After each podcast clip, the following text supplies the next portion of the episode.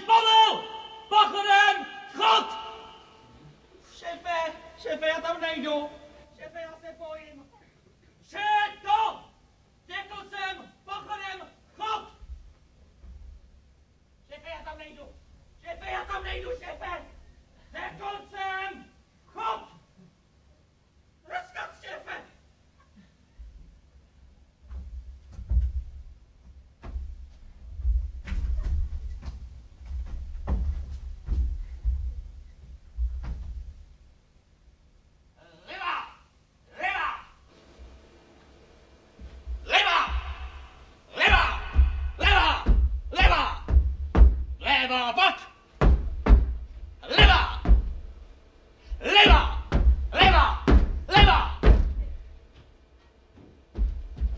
Zastavit, stát!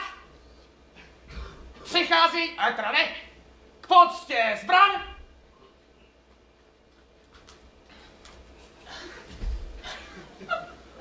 Přichází Jiří Strahal!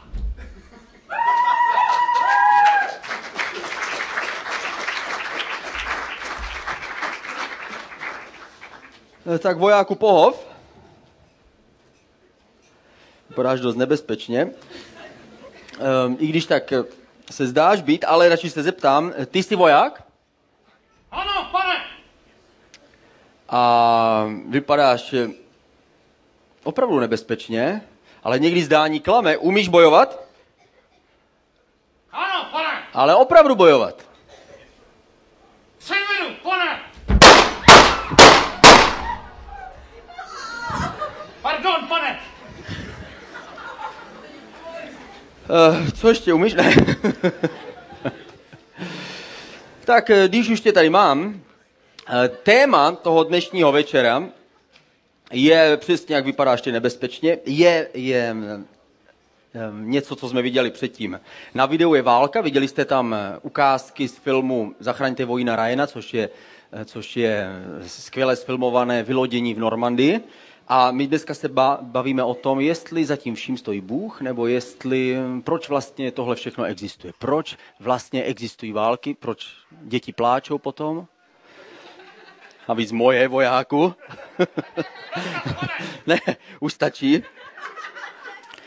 Když už tě tady teda mám, tak se zaměříme hned na tu nejdůležitější a tu nejcitlivější otázku. A to je, eh, jestli teda Bůh je ten, který působí války, protože to je jedna, jedna otázka, takže se tě zeptám na pár otázek. Jo?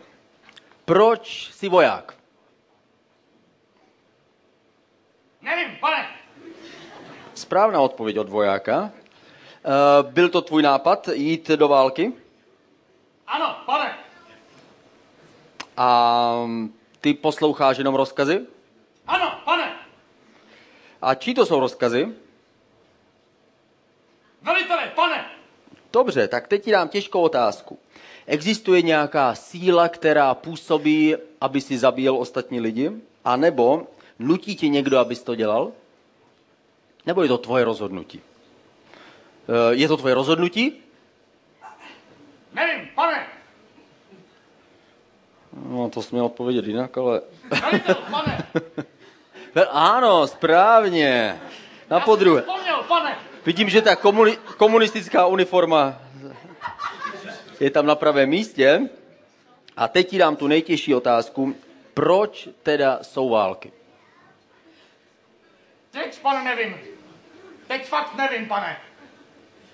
Hmm, dobře, myslím si, že nejsi sám, takže rozchod.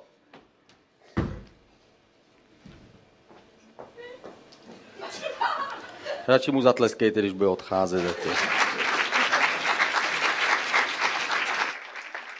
Ať se nám už radši nevrátí. Děkujeme moc eh, komunistickému vojínovi, co nám tady předvedl. Byla to jenom upoutávka, samozřejmě ne- nebyla to opravdová zbraň. Jo? Myslím si, že všichni jste přežili. Nicméně skutečná válka je, je o něco horší. Skutečná válka je peklo na zemi, proto jsem, jsme zvolili eh, ten videoklip od Guns N' Roses, kde použili právě ten film Zachra- Zachraňte vojína Ryana, protože válka je jedno z nejhorších věcí, z nejhorších utrpení, které můžeme tady na planetě Zemi zažít. A křesťanství s tím má samozřejmě problém. Na rozdíl od jiných filozofií a jiných náboženství, které se snadno dokáží vyrovnat eh, s otázkou utrpení a válkou, že válka zasahuje nejenom ty, kteří si to zaslouží, jenom ty vojáky, kteří tam jdou bojovat, ale zasahuje to lidi, kteří s tím nemají naprosto nic společného. A právě pro křesťanství je to jeden z největších, z největších problémů, proč teda ten Bůh, který je všemohoucí, a který zároveň je milující, jak tomu věří křesťanství, jak je to možné, že dopustí tyhle věci. Eh, ostatní náboženství to mají o něco snadnější, protože buď nemají osobního boha, to znamená, není tam nějaká převládající láska, nebo je to Bůh, který je pouze všemohoucí, který může působit jak chce, kdy chce, podle své vlastní vůle. Ale křesťané si to na sebe vymysleli hodně složitě. Oni věří, že Bůh je všemohoucí, který všechno zvládne, všechno může, všechno dokáže, všechno ví, zná každé myšlení lidského srdce, ale zároveň je to Bůh, který tak miloval svět, že dal svého jednorozeného syna, aby nikdo nezahynul, ale měl věčný život.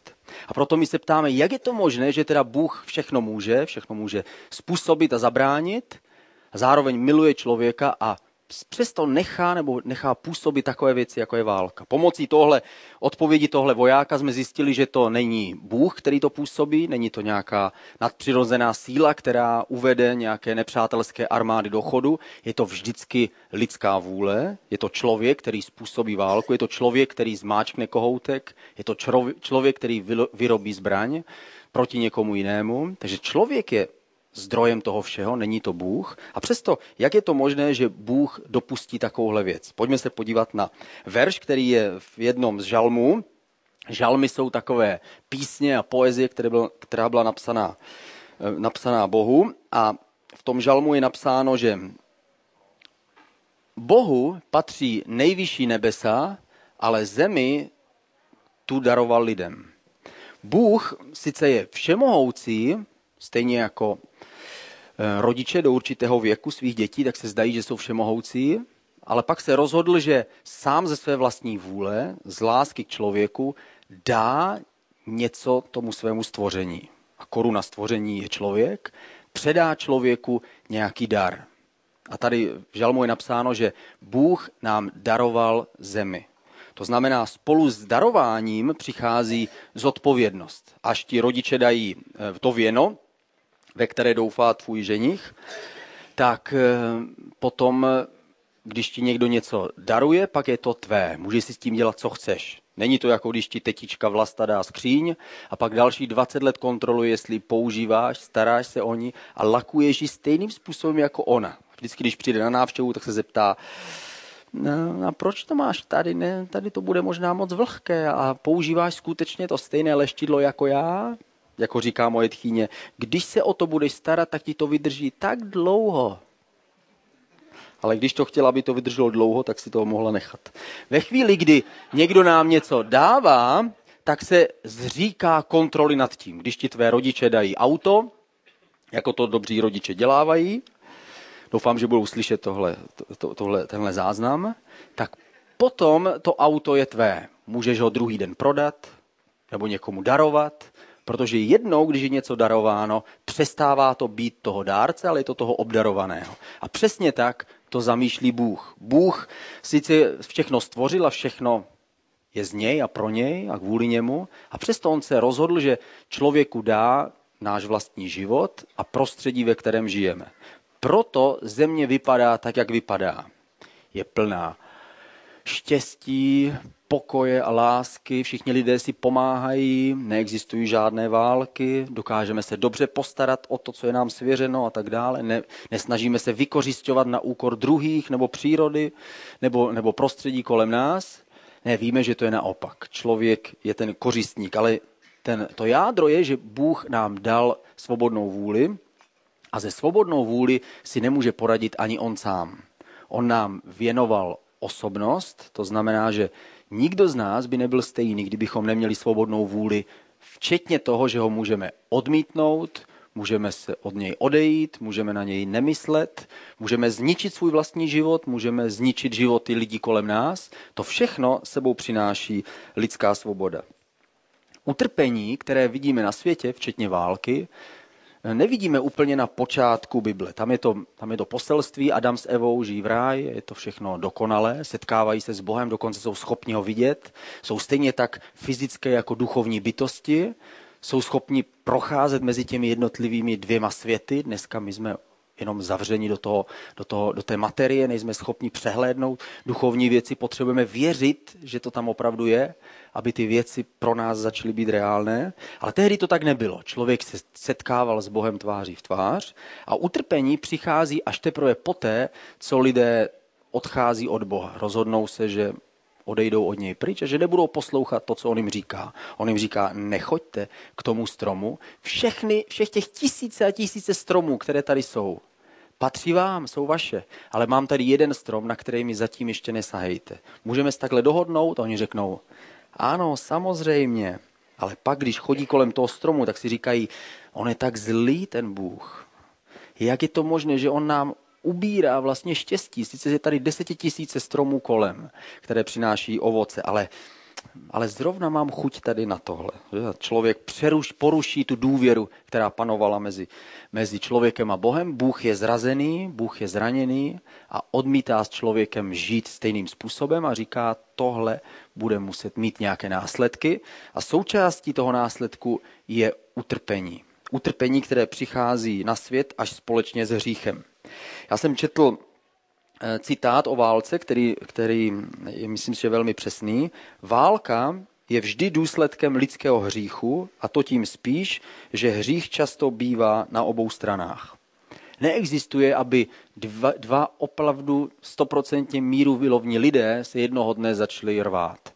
Musí tam být buď z jedné strany, nebo z obou stran. Tam musí být eh, nějaký zlý záměr, který nakonec způsobí Eh, způsobí utrpení nebo konflikt. Stejně je to s válkou. Někdy to je na jedné straně víc než na druhé, někdy je ten útočník a ten, který se brání, ale někdy a většinou to bývá sobectví na obou stranách, které nakonec skončí něčem takovým, jako je válka. Když se lidé dívají na utrpení, tak se někdy snaží obvinit někoho jiného. Snaží se obvinit sebe, Říkají si, kdybych možná žil lépe, tak by se to nestalo. Snaží se obvinit prostředí kolem sebe. Říkají, kdyby byli jiní lidé kolem mě, třeba by to bylo jiné.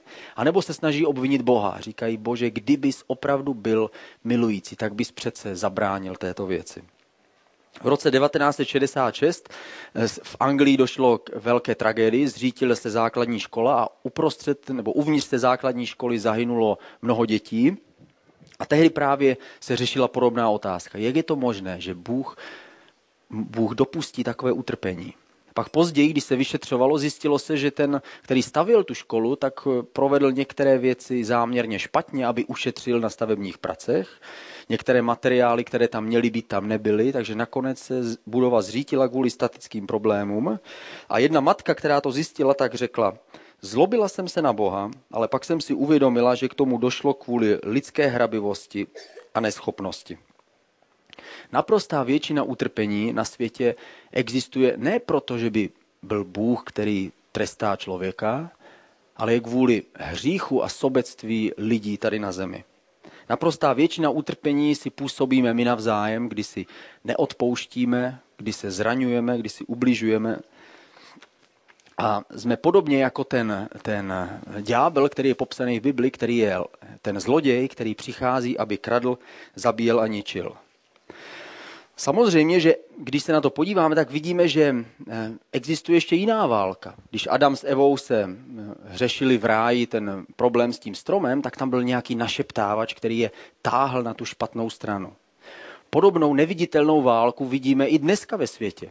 Jsou to síly temnosti, které se snaží lidi vtáhnout na tu temnou stránku. A pak jsou tady jakési síly světla, které se snaží táhnout na stranu světla. Temnou stranu vidíme, v, možná sledujete, sledujete eh, známé filmy ze Star Wars, kde ta temná strana je vždycky ten, ten zlý, který se snaží prosadit něco negativního v té, v té galaxii a pak jsou tam ty Jediové, ty poslové světla, který se naopak snaží prostě té temné, temnou stranu přebít a přehodit to na druhou stranu. A ve skutečnosti Bible nám popisuje ten stejný boj. Existuje jakýsi boj v neviditelném světě, kdy, jedna strana, ta temná strana, se snaží dostat lidstvo na tu temnou stranu a když se podíváme do historie, tak někdy se jí to daří víc, někdy míň.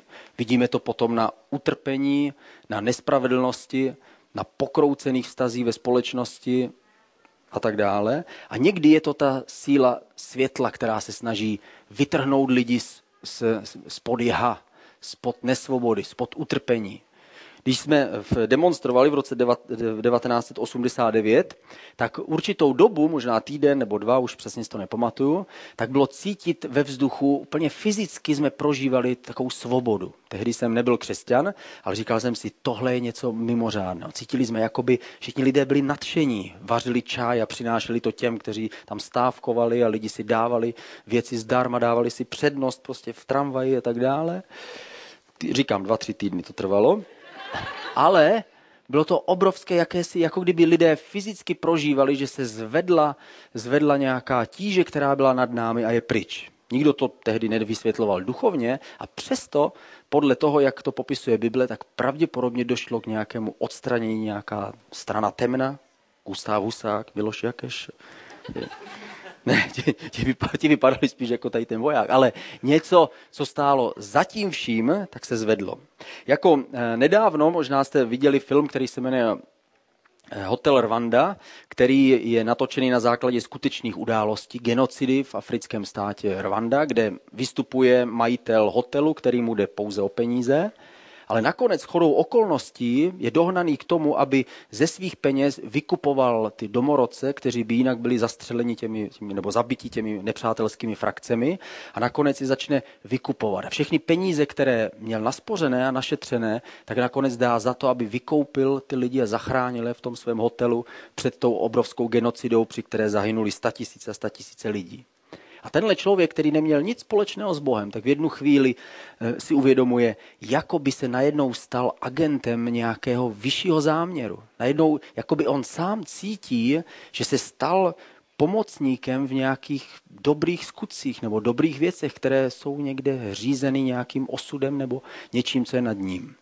Ta strana temna a světla skutečně existuje a snaží se stáhnout lidstvo a člověka buď na tu svou stranu, anebo síly světla se snaží vytáhnout, aby člověk uviděl své hříchy, své chyby a mohl přijmout to světlo. Já když jsem mluvil o, o Star Wars, tak uh, tam, je, tam vystupuje eh, tam vystupuje ta temná stránka a já bych chtěl, aby jsme se na ní podívali a uviděli, co všechno ta temná stránka dokáže. Pojďme se podívat na video. Takže temná strana dokáže být hodně nebezpečná a dokáže si s námi zahrát. Tam, kde, kde skutečně eh, dochází k té největší válce, ve skutečnosti není jenom nějaký neviditelný svět, kde dochází k boji mezi, mezi tou stránkou temnosti a světla, ale je to ještě někde blíž. Je to ve skutečnosti lidské srdce. Lidské srdce je místo, kde dochází k tomu největšímu boji. Právě uprostřed lidského srdce nebo uvnitř člověka je stojí naše duše, naše vůle, která rozhoduje, intelekt, který zvažuje různé cesty a různé možnosti, naše emoce a city, které nám pomáhají se orientovat v tom, co je správné a co ne. A právě tam stojí naše rozhodnutí. Tam stojí místo, kdy buď se přikloníme na stranu temnosti, nebo na stranu světla. Buď začneme konat ty skutky, které jsou skutky temná, nebo skutky světla. Když se podíváme na verš, který o tom mluví, tak pojďme se na něj podívat. Je to o tom, že všechno, co je v člověku, nebo všechno zlé, které vidíme ve světě kolem nás, naprostá většina, vychází z člověka. Ze srdce totiž vycházejí špatné myšlenky, vraždy, cizoložství, smilnění, krádeže, křivá svědectví a urážky. Tohle neřekl jenom nějaký moudrý muž, ale řekl to Ježíš. Ježíš řekl, kdyby jsme dokázali změnit lidská srdce, tak by všechny tyhle věci přestaly existovat. Skončily by vraždy, cizoložství, všechny podvody, všechny lži.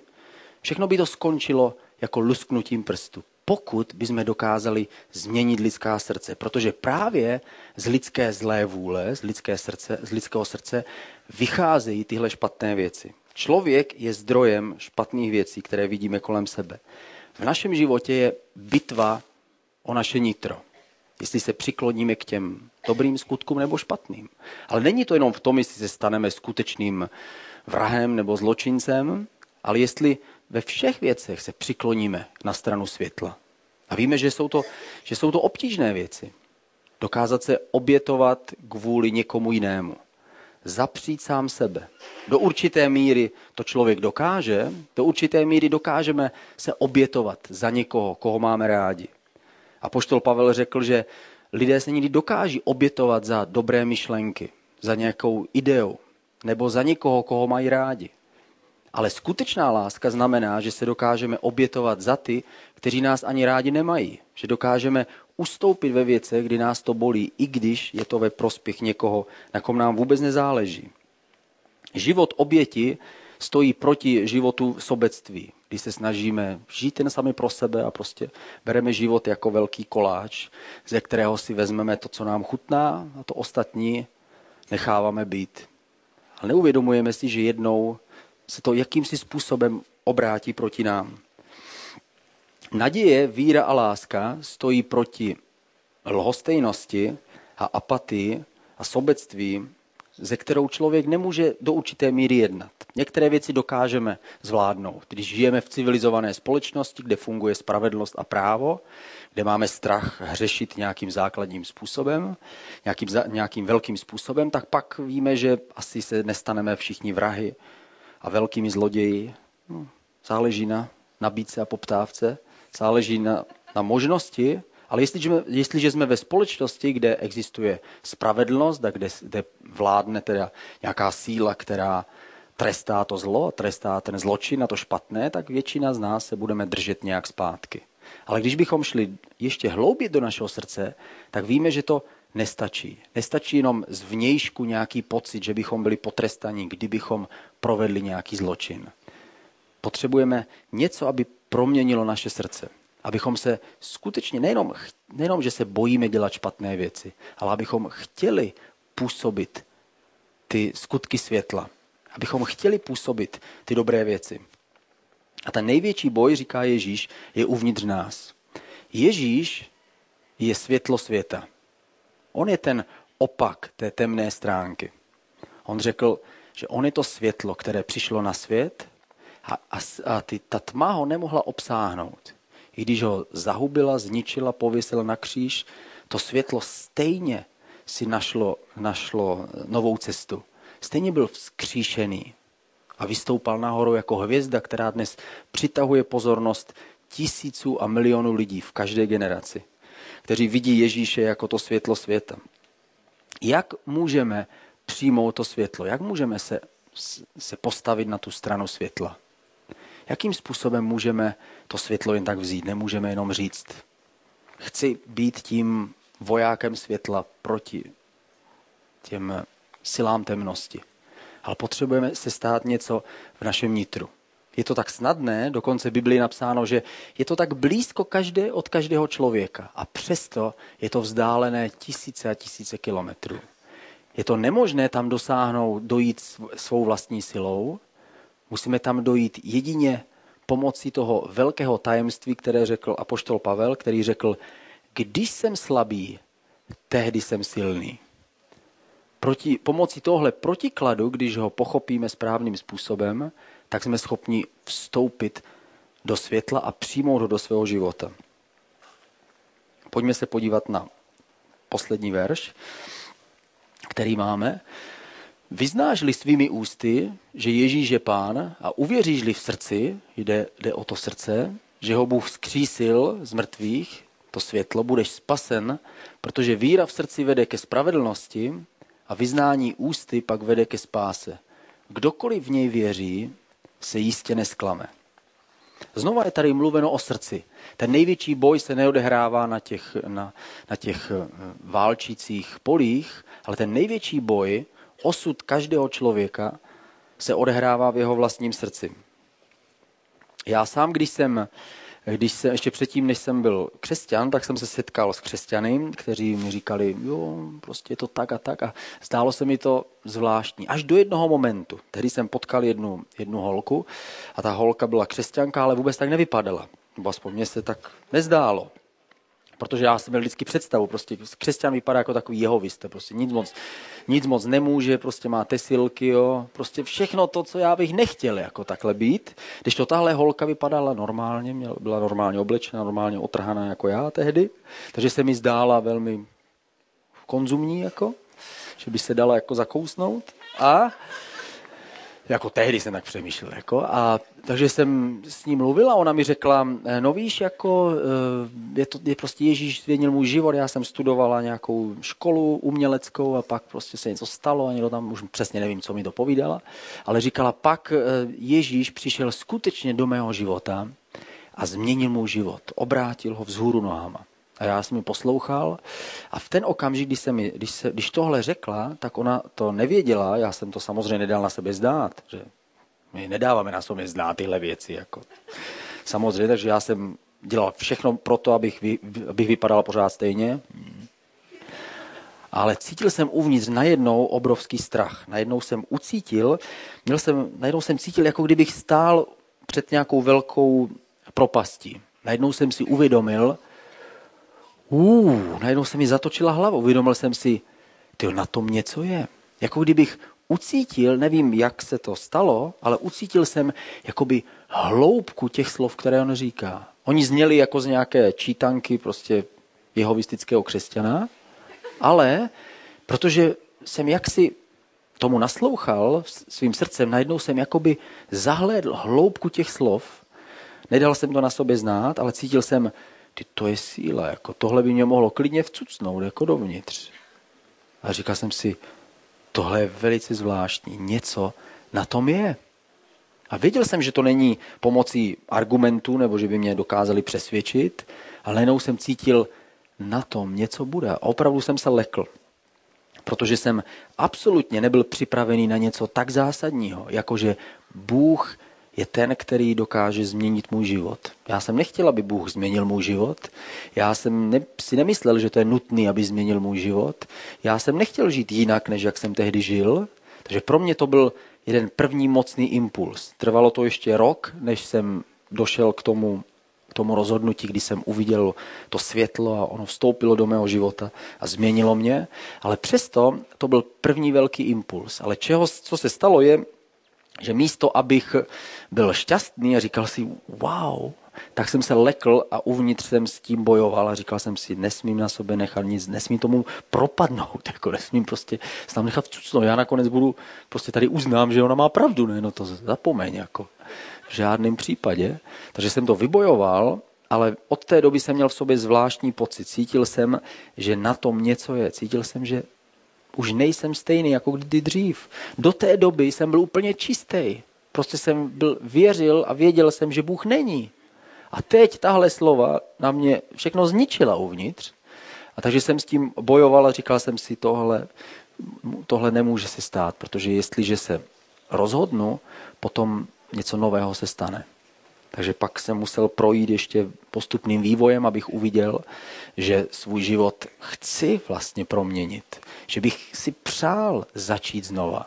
Že bych si přál znovu se narodit. A jakmile jsem přišel, došel tady k tomu pochopení, což mi trvalo 12 měsíců, někdo z vás to zvládnete za týden, ale mně to trvalo rok, tak tehdy se to stalo. Najednou Bůh nadpřirozeně otevřel dveře mého života, udělal nadpřirozené věci a já jsem, ke mně přišel člověk a řekl něco a já jsem najednou prostě viděl a slyšel a tak dále. A najednou Bůh se mi dotkl, já jsem brečel, prostě všechny tyhle, tyhle věci. Najednou se staly, když jsem uviděl, že můj život, že, že, chci, že bych ho chtěl restartovat znova. A jak my jsme četli ten verš, že klíčem k tomu je srdce. Uprostřed v našem srdci dochází k tomu boji, kdy my bojujeme říkáme, ze začátku to máme jasné. Bůh prostě je mimo náš život. Ale pak se něco stane a my uvnitř srdci cítíme, že prostě to tak je a točí se nám z toho hlava a nejsme vůbec rozhodnutí do toho jít, ale pak jednoho dne možná se rozhodneme a vstoupíme do světla. Není nic krásnějšího, než vstoupit do světla. Sice člověk uvidí svoji nečistotu, uvidí, že není zas až tak skvělý, jak si myslel, ale uvidí také spoustu jiných věcí. Najednou zjistil, zjistí, že život ve světle sebou přináší mnoho nových objevů. Najednou zjistí, že žil jenom v tunelu svých vlastních představ a najednou uvidí, že svět je, je o něčem jiným. Najednou zjistí, že láska je ta největší síla ve vesmíru, která může změnit život. Jestliže jsi v takovém boji, pak to nejlepší, co můžeš udělat, je eh, obrátit se na toho, který je, to, je ten nositel toho světla, který je světlo sám.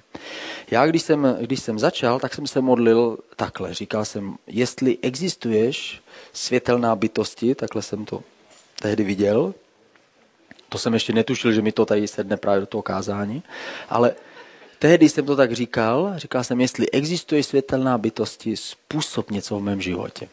Jestliže řekneš tuhle větu, něco se začne dít.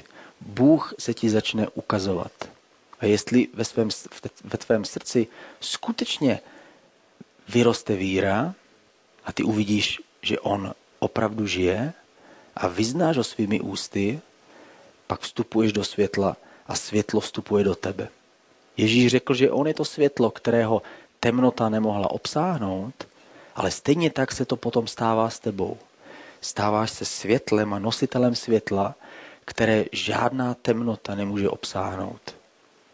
I když se můžou stát ty nejhorší věci, možná válka, utrpení, přes toto světlo nemůže nic uhasit. To světlo nepřichází z nás, není z tohle světa, je z jiného světa, ze světa světla, kam jednou přijdeme. Do toho nového budoucího světa, kam směřujeme. A jestli buješ ve svém srdci, tak bych tě chtěl povzbudit. Otevři svoje srdce.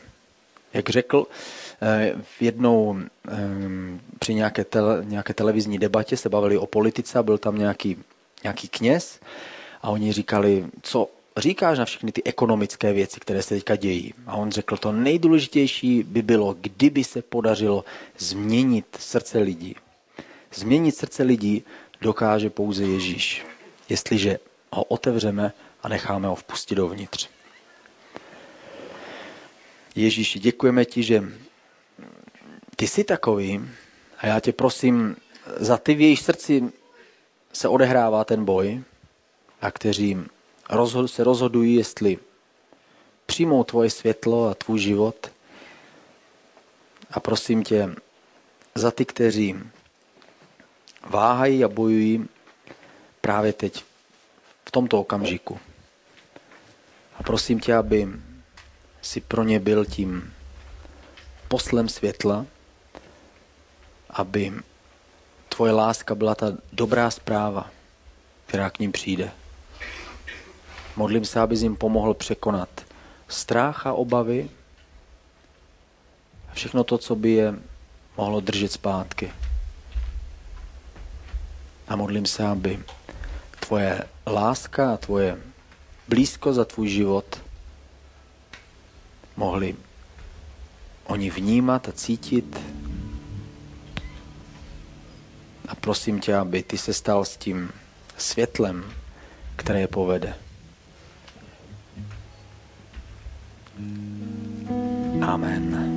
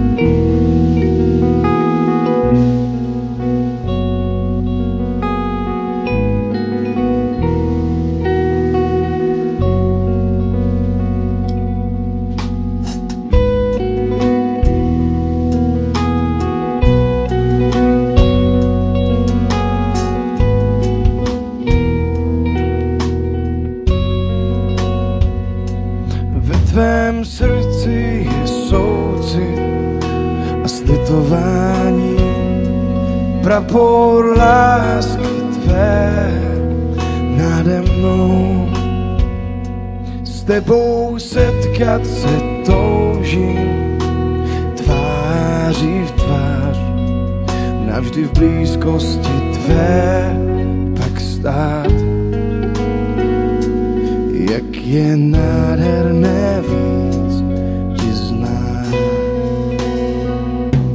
Nádherný, pro mě vším si sám. A nádherný, čistý můj si pán, hoden si slávy, si králů král, jak je nádherné víc tě znát. Jak je nádherné víc tě znát.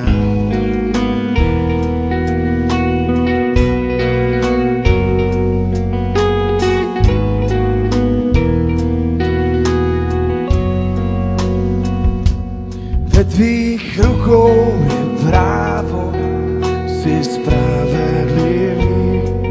Je z tvé tváře jako svět nade mnou.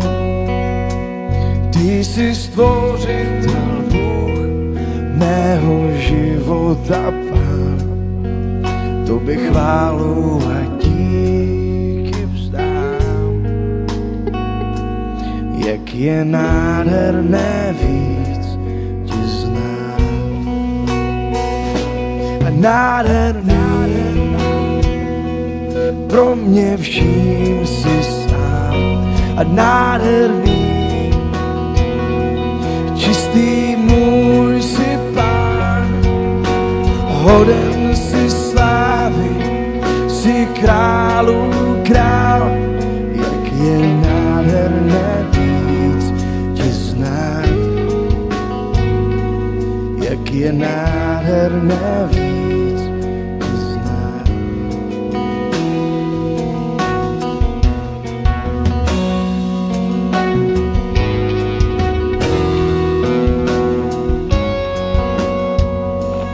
Budem chválit tvé jméno, ať svaté je v nás.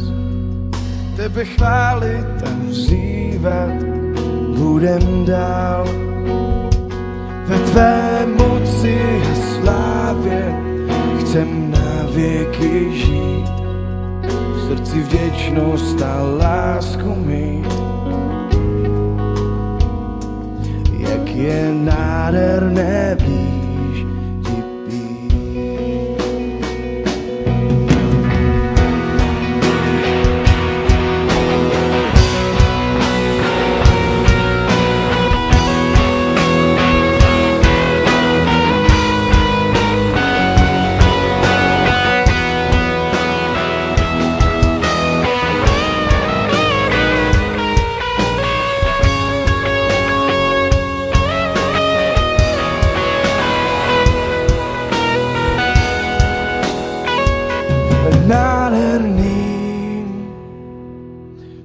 mě vším si sám.